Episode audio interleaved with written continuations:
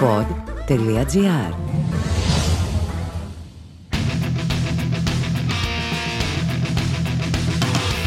Ο Βασίλη Πέτροβιτς Γκολομπορότκο ήταν απλώς ένας άσημος δάσκαλος. Κανείς δεν περίμενε σπουδαία πράγματα από αυτόν. Κι όμως ο Βασίλη είχε άθελά του μια στιγμή δόξας. Μιλώντας σε έναν συνάδελφό του, ξέσπασε για το διεφθαρμένο πολιτικό σύστημα της Ουκρανίας, για το πώς πολιτικοί χωρίς ηθικές αναστολές διαδέχονται ο ένας τον άλλον και πώς οι πολίτες καλούνται να διαλέξουν μεταξύ του λιγότερο κακού. Αυτό το βίντεο έγινε viral όταν ένας άλλος συνάδελφός του μαγνητοσκόπησε τον Βασίλη, το ένα έφερε το άλλο και ο ελάχιστα εντυπωσιακός δασκαλάκος έφτασε να γίνει ο νέος πρόεδρος της Ουκρανίας. Φαντασία ή πραγματικότητα. Αυτή είναι η βάση της πλοκής του υπηρέτη του λαού της τηλεοπτικής σειράς που έκανε τον Βολοντιμίρ Ζελένσκι έναν στάρ εθνικού βεληνικού στην Ουκρανία με 20 εκατομμύρια ανθρώπους να παρακολουθούν τη σειρά φανατικά.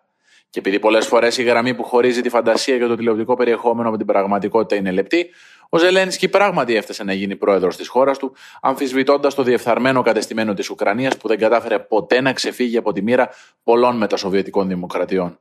Την άνθηση μιας νομενκλατούρα και τη δημοκρατική επίφαση ενώ όλες οι διαδικασίες γίνονται κάτω από το τραπέζι. Ο κομικός Ζελένσκι, λοιπόν, που χάριζε γέλιο στους Ουκρανούς, βρέθηκε να είναι πρόεδρος, αλλά αγνόησε τις αμερικανικές προειδοποιήσει το περασμένο φθινόπωρο ότι επίκειται ρωσική εισβολή στη χώρα του. σω και να υπερεκτίμησε τις δυνατότητές του ή να υποτίμησε τη δυνατότητα του Βλαντιμίρ Πούτιν να γράψει στα παλαιότερα των υποδημάτων του τους βασικούς κανόνες του διεθνούς δικαίου και να ξαναγράψει τη γεωγραφία και τα σύνορα κατά το δοκούν. Η ρωσική αρκούδα άλλωστε είχε μείνει επί χρόνια στη δεύτερη ταχύτητα του παγκόσμιου γίγνεσθε, με εξαίρεση τα όσα έκανε στην Οσετία το 2008 και στην Κρυμαία το 2014. Η Κίνα όμως έδειχνε να την προσπερνά στον παγκόσμιο ανταγωνισμό και το δίπολο Δύσης Ανατολής πλέον ήταν η σύγκρουση ΙΠΑ-Κίνα, με το βλέμμα κυρίως στον οικονομικό ανταγωνισμό και τον εμπορικό πόλεμο. Εν τέλει όμως η Ρωσία έκανε μια κίνηση που ίσως κανείς να μην περίμενε μερικές εβδομάδες πριν.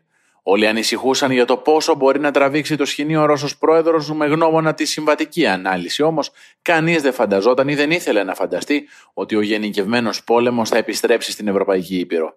Βλέποντας δε απέναντι τον Ζελένσκι, ο Πούτιν δεν πρέπει να φοβήθηκε ιδιαίτερα. Τον αντιμετώπισε κι αυτός ως έναν άπειρο κομικό, ο οποίος το μόνο που ξέρει είναι να κάνει τους άλλους να γελούν. Οι κομικοί δεν πολεμούν άλλωστε. Τις τελευταίες μέρες όμως ο Ζελένσκι αρχίζει να θυμίζει με έναν ιδιότυπο τρόπο μια ηρωική φιγούρα, σαν άλλος Ρομπέρτο Μπενίνη στο Η ζωή είναι ωραία. Αντιλαμβάνεται ότι μια συνθηκολόγηση με τη Ρωσία σημαίνει ότι ο ίδιος είτε θα σκοτωθεί είτε θα δικαστεί. Χωρίς να δηλώνει που ακριβώς βρίσκεται, μένει στο πεδίο και δεν εγκαταλείπει τη χώρα του. Δεν αφήνει τους πολίτες του μόνους τους, απορρίπτει την παράκληση των Ηνωμένων Πολιτειών να τον μεταφέρουν στην Πολωνία και παρακαλά τους Δυτικούς να τους στείλουν πολεμικό εξοπλισμό και ιατροφαρμακευτικό υλικό. Ο Ζελένσκι, όσο άπειρο και μέτριος πολιτικός κι αν είναι, συνειδητοποιεί ότι έχει παραλάβει χώρα από τα χέρια του Πέτρο Ποροσέγκο, άρα δεν μπορεί να παραδώσει χώρο. Το σκηνικό παραπέμπει καθαρά σε τραγική ηρωνία. Όλοι αντιλαμβάνονται ότι η Ουκρανία είναι πολύ πιθανό να πέσει. Ο Ζελένσκι όμως ηγείται μιας γενναίας και μοναχικής Ουκρανικής αντίστασης.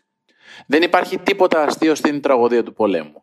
Ιδίως αν σκεφτεί κανείς τις μακροπρόθεσμες συνέπειες της ανάφληξης σε ευρωπαϊκό έδαφος με τρόπο πρωτόγνωρο εδώ και δεκαετίες.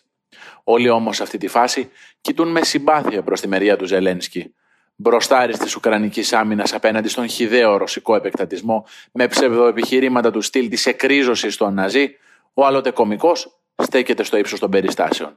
Ακόμα και αν αυτό δεν κρατήσει για πολύ. Αποδεικνύεται έτσι ένας πραγματικός υπηρέτης του λαού. Ουκρανία. Έγκλημα και τιμωρία. Σήμερα με τον Γιώργο Ευγενίδη.